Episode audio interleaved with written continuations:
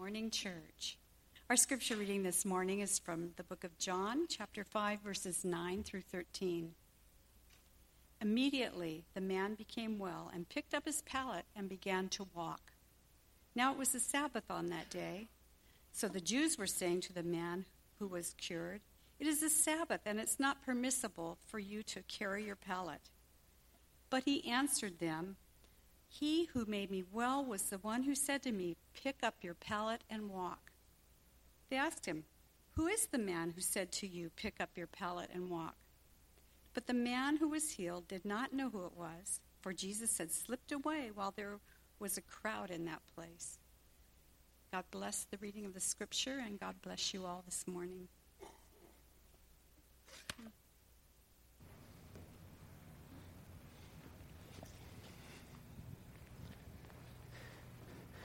Thank you, Kathy, for doing our reading.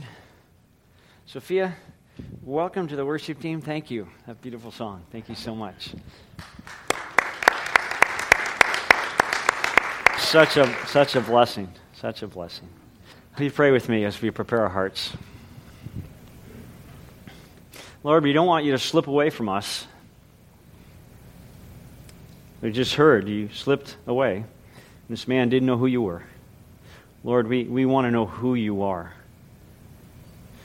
We want to see you, know you, embrace you, hear you, follow you, love you.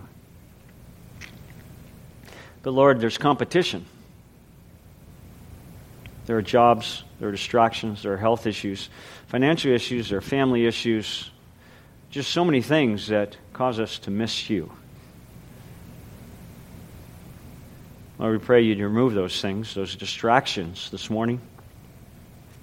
By the power of the Holy Spirit, that you'd reveal yourself to us.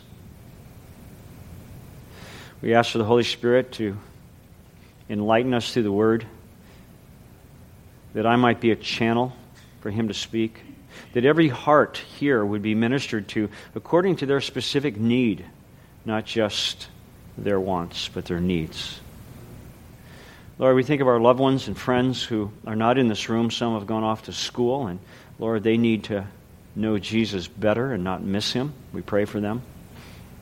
We think of those who are deployed, and Lord, we don't want them to miss Jesus. We want them to see him and, and experience him in their deployment. Minister to them, Lord. Bring them back safely to us. Lord, we have people in our congregation who are ill, can't be here, and we pray, Lord, that you would make yourself known to them and they might experience a healing touch from you. Bring them back to us. Lord, wherever people might be this morning who are part of this church and, and aren't with us in this room, we, we just pray that they might know you as we know you and grow in you. Speak to us now, we ask. And we ask these things through the name which is a beautiful name, a powerful name, the name of Jesus. Amen. So it's my habit on Tuesdays to set that day aside to, to work on the sermon, to meditate, to research. And I was on my computer, my laptop, doing some research from the, on my sermon when all of a sudden this iMessage came shooting across the top of my screen. And it goes ding, you know, it catches my attention. And this iMessage said this Mom is not well not expecting her to make it. Well, that caught my attention, especially since as I looked at it, I didn't know who it was from. It was just a mainland phone number. And I knew it wasn't about my mom because she's safe and healthy and perfect living with Jesus. So she's already arrived in perfection, but I have two older sisters and they both have health issues. Tally, my oldest sister, bedridden for 15 years, was miraculously healed for several years, and now she's back for a couple years, back in bed and, and with health issues. And, and it's like, well, are one of my nieces and nephews texting me about her? And then my other sister, Tricia, she has um, Parkinson's disease and just had brain surgery, and she's eh, being um, in a rehab place right now, and I thought, well, maybe it's about her. And so one of my 10 nieces and nephews maybe have sent me a text about my sister, so I couldn't go on with the sermon. I, I, I thought, I have to know who sent this. I need to know. There's some things you just have to know. Today, as we continue our series on encountering Jesus, we're going to meet a man who 38 years was bedridden with an illness. We're not told what it was, but he's bedridden. And then he encounters a man that he didn't know. But this man he didn't know commands him, and I'll use a paraphrase just get over it already. And the man the scripture says, became well and began to walk. But he didn't know all that time who the man was who just healed him. I've been a follower of the Lord Jesus Christ. I realized, as I calculated, over half a century. Man, I've read the Bible from cover to cover more than 25 times. After 25 times, I thought I don't need to keep count anymore. I have seven years of seminary under my belt. I'm proficient in the Greek language of the New Testament. But the more I study, the more questions I have. And that's a good thing. You see, if I could answer all the questions about my God, that means I have a pretty small God. But I don't. You and I have an infinite God and we're finite. There will never come an end to us having questions that need to be answered. Even in all eternity, we will be constantly learning because we are finite and God's knowledge is infinite. So, asking questions, I think, is good and it's healthy and it's something that will go on for all eternity, and God will be giving us answers. As we come to John chapter 5, I find it to be a chapter where I might have more questions than I find answers. And if you have your outline there, if you take it out, I'm going to tell you the first principle right off the bat, and it's this. Number one, Jesus doesn't give us answers to all of life's questions. Jesus doesn't give us answers to all of life questions. And for some reason, we have it in the back of our mind that he's supposed to. That that's his job, to answer all my questions. And when you start with that foundation, you're going to discover you're going to be disappointed. Realize that Jesus isn't going to give you answers to all of your questions. That's where you need to start. No one on the planet has exactly the same opportunities. No one. And that might seem unfair. That might seem to raise questions. I mean, one child is born to extreme poverty. Another child is born to an upper middle class family. Another child is born into a family that has unimaginable wealth and maybe power. Why? How does God decide that? One child is brilliant, not because of anything they did, they were born that way. A genius. And another child is born with learning disabilities. Why? That just doesn't seem fair.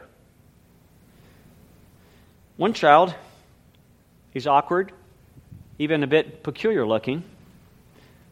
Another child is adorably cute. And everybody goes, Oh, you got the cutest baby, a Gerber baby. They should be a model. And, and they're ignoring the other baby.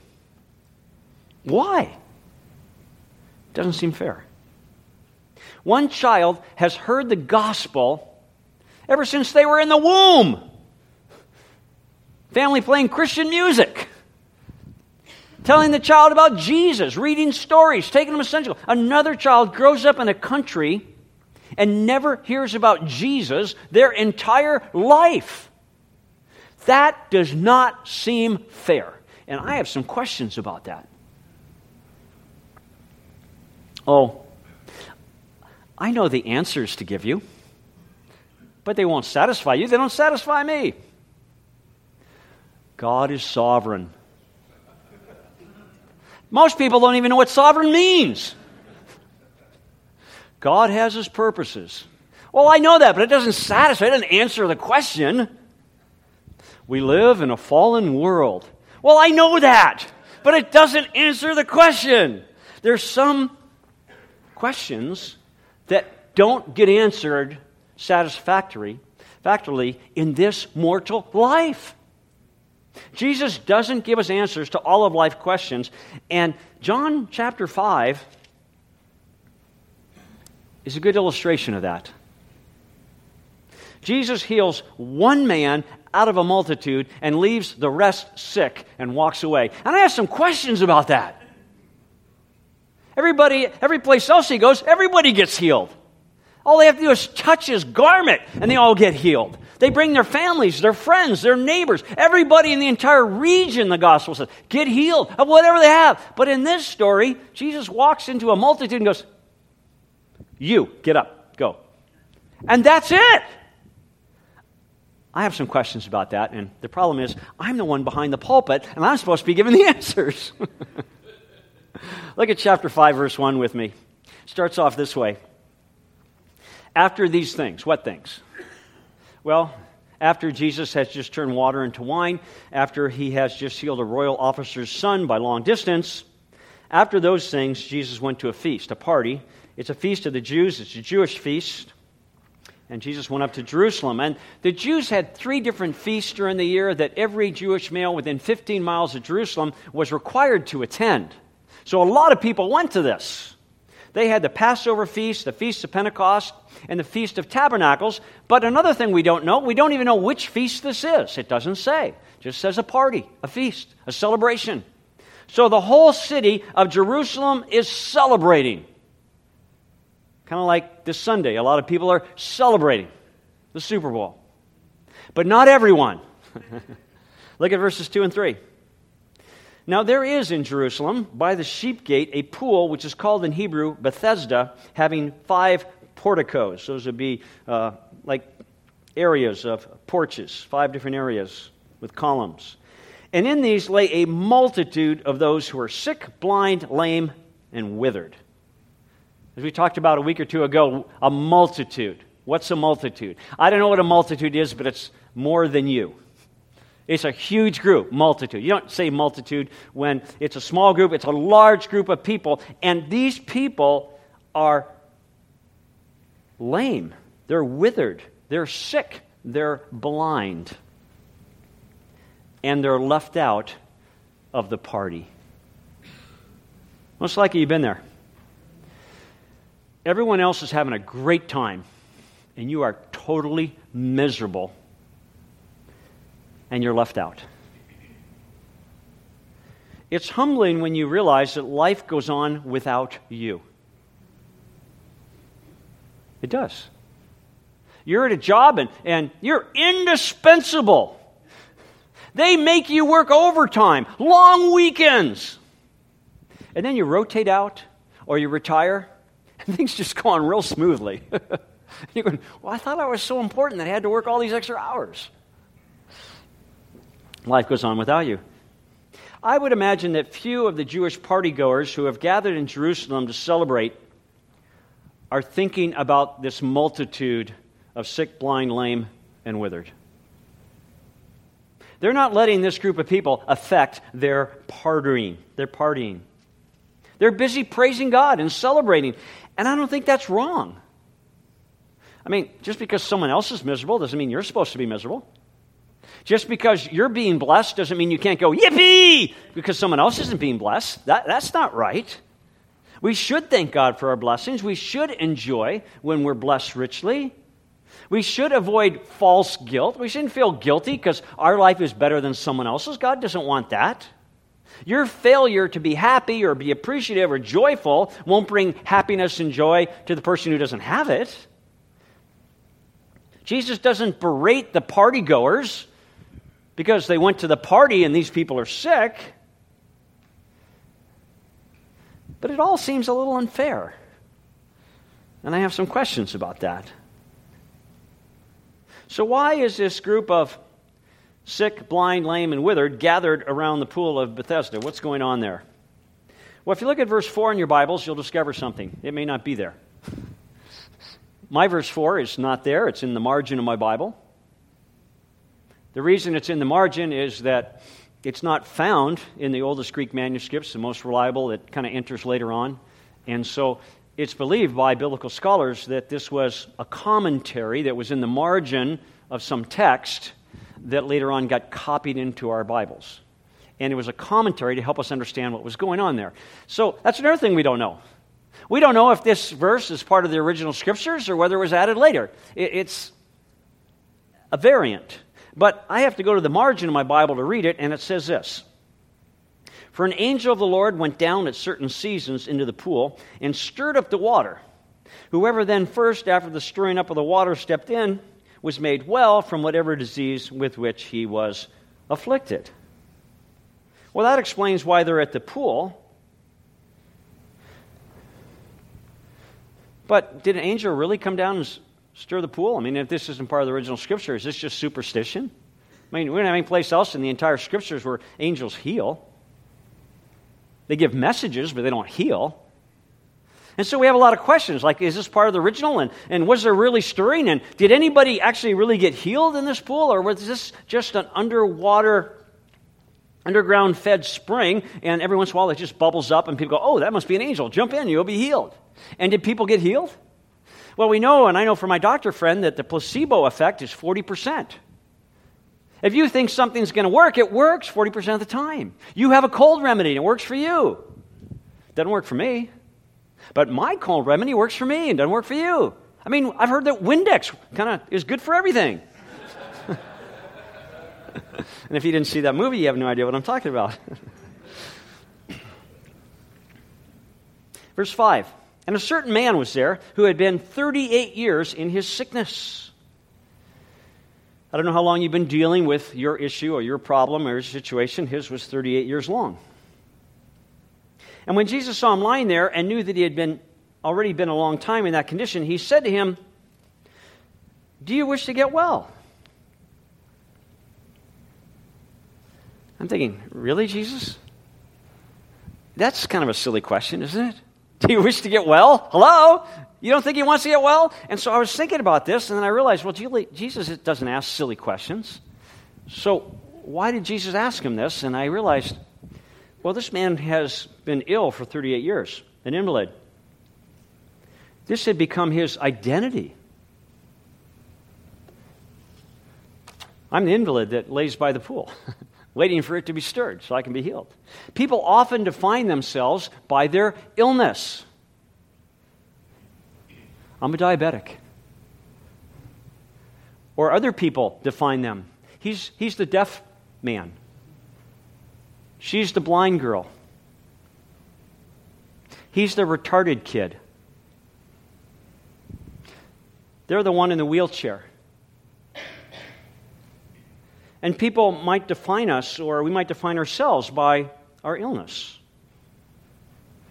So maybe this man had to think through did he want to change his identity? This is who he's been for 38 years. And I don't know this, but there's a good chance that he made his living by begging. That was common. Well, the worse your condition, the more money you make. And so, if all of a sudden he's healed, what's he going to do for a living? He's never done anything else. He doesn't have a trade. What he does is he begs, and he's really good at it. Been doing it for 38 years. He's got this thing honed down. Do you, you want to give this up? Maybe it was more profitable to be an invalid. I don't know, but that's possible. And then there are those people who just like to play the victim. Oh, woe is me. How was your week? Oh, my week. Oh, my year. Oh, my life. You know?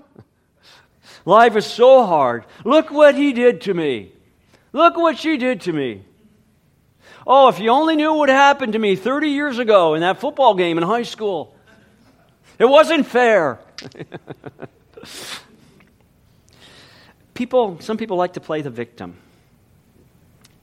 So Jesus wants to find out if the guy wants to get well. It's a sincere question. Jesus doesn't ask insincere questions. Do you wish to get well? But instead of giving a simple yes or no, which would have sufficed, the man gives excuses. he waffles. Verse 7 The sick man answered him, Sir, I have no man to put me into the pool when the water is stirred up. But while I am coming, another steps down before me. It's everyone else's fault. It's always good to blame someone else, isn't it? Who moved the coffee table? You know, as you're limping across the living room. Well, it's always been there, but that's okay, you know. I learned something when I was in the military. My commanding officer wanted me to say yes, sir, or no, sir. He didn't expect me to say something like, well, you see, sir, there is a situation, sir. There is this person, sir. Well, sir, I was just thinking that what you really meant, sir, I thought it would be, he wanted a yes, sir, or a no, sir. I think Jesus is the same way. He, not just of this man, but of you and of me. Jesus asks, Will you obey me? Not, well, you see, Jesus, there is this person who told me that it. Yes or no? Jesus asks, Will you trust me? Well, Jesus, you don't understand how hard it is because I can't even see. He, yes or no? Jesus asks, Will you sacrifice for me? Well, Jesus, I can't. That's too big. What do, what do you think? Yes or no? Will you spend time with me? Jesus, you don't know what it's like living in the 21st century. I got this job, I got these demands, I got 47 kids, you know, whatever it is. Yeah, yes or no? Will you spend time with me? Will you love me? He doesn't want, well, you know, kind of, sort of, maybe, it depends, mostly. Yes, Lord. Or no, Lord. Be honest. So to this sick man, Jesus says, Do you wish to get well? Yes or no? A simple question which requires a simple answer. And the man had to decide what was going to define him his illness or Jesus. Which brings us to our second truth that we learn here, and that's this. Number two, let Jesus, not circumstances, define who you are. Let Jesus, not circumstances, define who you are. Jesus wanted to redefine who this man was. Now, circumstances shape us. No argument there. But they don't need to define us. Everyone has hardships. Everyone has tragedies. Everyone has illnesses. Everyone loses a loved one. Everyone has things in life that are unfair, unexpected, unwanted. But these hardships don't have to define us. They can make us bitter or they can make us better, and we choose. Because you are not your circumstances. You are not your divorce. You are not your abuse. You are not your failure. You are not your sin. You are not your illness. You are what Jesus says you are. And you are what Jesus makes you to be. You are a son or daughter of God. You are a co heir with Christ. Jesus sees you not in your sin, not in your failures, not in your weakness. The scripture says he sees you as seated in the heavenly places next to him. He has defined who you are, not your circumstances. Embrace it, enjoy it, believe it. Let Jesus, not circumstances, define who you are. A few years back, we had a pretty blonde, college age gal who came to our church, and I hadn't seen her before, so I greeted her as she was leave, leaving, and I said, um, Is this your first time here at church? And she said, Yes, this is my first time in church. Wow. I discovered that she had come with her military family and moved from Europe and come to Hawaii, and this is her first time ever in a church. She came once or twice, and then she asked, Could I sing up on the stage? I said, Well, let's have you talk to our worship director. At that time, it was Rebecca. And so she met with Rebecca, and then Rebecca came to me and said, She doesn't know any Christian songs. She doesn't know the Christ. She's not a Christian. So we prayed about it, and we thought, you know, you could teach her a Christian song, and she could sing special music.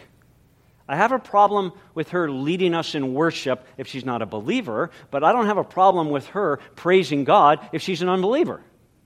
I mean, where do you start? So we decided she could learn a song and she could sing and she could do special music. And she did a beautiful job. She started attending the young adults group that Rebecca's husband, Pastor Dan, led at the time. She was well received. She one time stayed after, and Pastor Dan led her to Christ, and she came to know Jesus Christ as her Savior. Easter was coming up, and she asked if she could be baptized, and so down at the beach, we baptized her. I failed to tell you that this young lady had cerebral palsy. She had one arm that didn't work well. She walked with a shuffle. Her speech sometimes was hard to understand. Her gaze at you wasn't always exactly what you expected. But she sang like an angel for the glory of Jesus Christ. She didn't let her circumstances define her. She let Jesus define her. If you met her, you probably wouldn't even notice at first her illness. When I talked to Rebecca, I want to make sure I had the story right. She goes, Oh, yeah, I forgot about her illness. Yeah, easy to forget. She went off to college. She just finished her degree. It took her five years. It's an associate's degree, but she did it. Like the young woman I just talked about, like the man in our story, we have to decide what's going to define us. Jesus looks at the man and tells him to get up. In verse 8, Jesus says, Arise, take up your pallet, and walk. Verse 9, and immediately the man became well and took up his pallet and began to walk. This isn't what the man was expecting. He was hoping Jesus would pick him up and throw him in the pool when it bubbled. Now, that takes some faith. I mean, if you can't walk, and I don't know if he could move his arms, I don't know if he could swim, supposing he can't, to be thrown into a bubbly pool, you either get healed or you drown. I think that takes faith. But that's not what Jesus did. He just told him to get up. And without hesitation, without argument, without asking any questions, the man does exactly what Jesus tells him to do. And I find that peculiar. He doesn't know who Jesus is. But he goes, Oh, I should get up? Never thought of that. Been 38 years, never thought about standing up. And he stands up and he walks away. Verse 9. And immediately the man became well and took up his pallet and began to walk. There's no record of any hallelujahs. There's no record of any praise gods. There's no record of any thank yous. There's no record of him asking Jesus, Who, who did you say you were again? You'd think he'd want to know. But he's anxious to leave his past behind. So he stands up and walks away. You see, he encountered Jesus, but he missed the Christ. He didn't know who Jesus was. It's funny how easy it is to miss Jesus, especially when things are going well, when your life's being blessed, to miss that it's all coming from Jesus. Sometimes we think, oh, well, it's my hard work. They got me this. It's my smarts. It's good fortune. Some of you, it's your good looks. no, it's all Jesus. Don't miss him. Well, things are about to change for this man. We're told it's on the, it's the Sabbath day, the end of verse 9, and then verse 10 says, Therefore the Jews were saying to him, who was cured, It is the Sabbath, and it is not permissible for you to carry your pallet. The Pharisees had this law. And the law was you couldn't carry anything in public between your house and a public place on the Sabbath, and the penalty was death by stoning. Great. This guy hasn't walked in 38 years, and the first time he walks, he commits a capital offense. Verse 12. They asked him, verse 11, but he answered him, he, he who made me well was the one who said to me, Take up your pallet and walk. They asked him, Who is the man who said to you, Take up your pallet and walk? The Pharisees don't care about the man. They don't care that he was an invalid for 38 years and he just had a miracle and he was healed miraculously. They don't care about a miracle. All they care is about their rules and regulations and people keeping them. Verse 13. But he who was healed did not know who it was. He didn't know Jesus. He didn't even know it was Jesus that healed him. For Jesus slipped away while there was a crowd in that place. And the first time I read that, I go, well, this is incredible. How could he not know it was Jesus who healed him and who Jesus was? What was he thinking? But then I realized this man isn't too unlike you and too unlike me.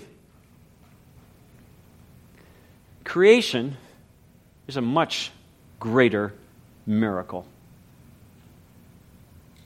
And yet, most people don't realize that Jesus created everything. They miss him. Oh, look at the beautiful mountains. Look at the whales. Look at whatever. And we go, it's all random chance. Physical birth is a greater miracle than this man being healed. And yet, most people think that physical birth is just something that evolution came up with. I mean, who's evolution? Jesus is doing things in your life all the time but if you're like most people, you miss it. You miss it. You attribute it to good fortune or good looks or good luck, whatever it is, not Jesus. No, this man is not so unlike you and me, missing Jesus amidst the miraculous. Which leads us to a third principle for us to think about this morning. Number three, don't get so caught up with yourself that you miss Jesus. Don't get so caught up with yourself that you miss Jesus. It would seem to me that this man got so caught up in his healing and he's so excited that he's well and he could walk that he missed Jesus. He didn't even take five minutes to talk to him to find out who he was. Verse 14. Afterward, Jesus found him, the man, in the temple, and said to him, Behold, you have become well. Do not sin any more, so that nothing worse may befall you. That man went away and told the Jews that it was Jesus who had made him well. Talking to Pastor Pete about this, and I go, Sounds to me like this guy threw Jesus under the bus. it's Jesus who committed the capital crime, you know? Pastor Pete pointed out we don't know this man's motives. We don't know why he pointed Jesus out. And then I said to Pastor Pete, well, when someone throws you under the bus, you don't really care what his motives were. You're under the bus. so I don't really know what's going on here, but the man rats out Jesus. I don't know his motives, but he points to Jesus and he, he says he's the one that did the miracle. Verse 16, and for this reason the Jews were persecuting Jesus because he was doing these things on the Sabbath. But Jesus answered them, My Father is working until now, and I myself am working. For this cause, therefore, the Jews were seeking all the more to kill him. They want to kill him because he broke their Sabbath rules, not God's. And they want to kill him because he was calling God his own Father making himself equal with God. Talk about missing Jesus, missing the Christ.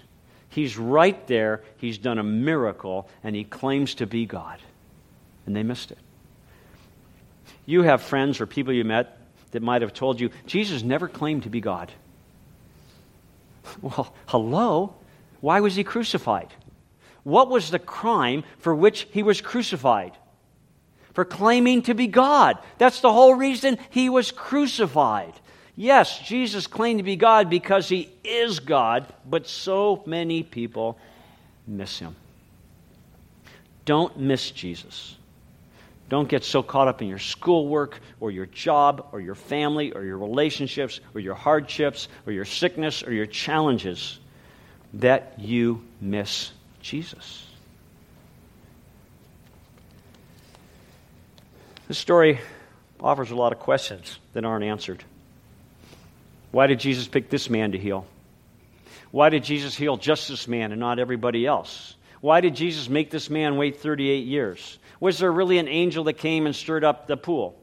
Why didn't Jesus make it clear to the man who he was before he healed him? Why do a miracle that disappoints all the sick people who didn't get healed, that angers all the Pharisees who heard about it, and doesn't lead to the salvation of the man who got healed, as far as we know in the text? Wow, I got some questions. Well, Jesus doesn't give us answers to all of life's questions, but number four, Jesus is the answer. Jesus is the answer to all of life's questions. Whatever your question is, the answer is Jesus. Questions don't always lead to answers, but your questions should always lead to Jesus. Some mysteries get solved in this life, some mysteries have to wait until the next life. So I replied to that iMessage and said, I'm sorry to hear about mom, but who are you? Discovered it's a friend of mine on the mainland who had an aging mother, not totally unexpected, and he was just updating me on what was going on. Some questions get answered, many don't. But Jesus is always the answer in our lives. Would you pray with me? And I'd like to ask those who are preparing communion to come at this time and prepare the table. I'd like to ask you if you wouldn't mind closing your eyes and bowing your head so you can have a private moment of reflection. If you're here and you've missed Jesus as the Christ, as the Savior, as the one who died for your sins and rose from the grave, and yet you recognize you've been missing him and you'd like him as your Savior, just cry out to him now and say, Lord Jesus, I believe you are the Christ. Please save me. And he will.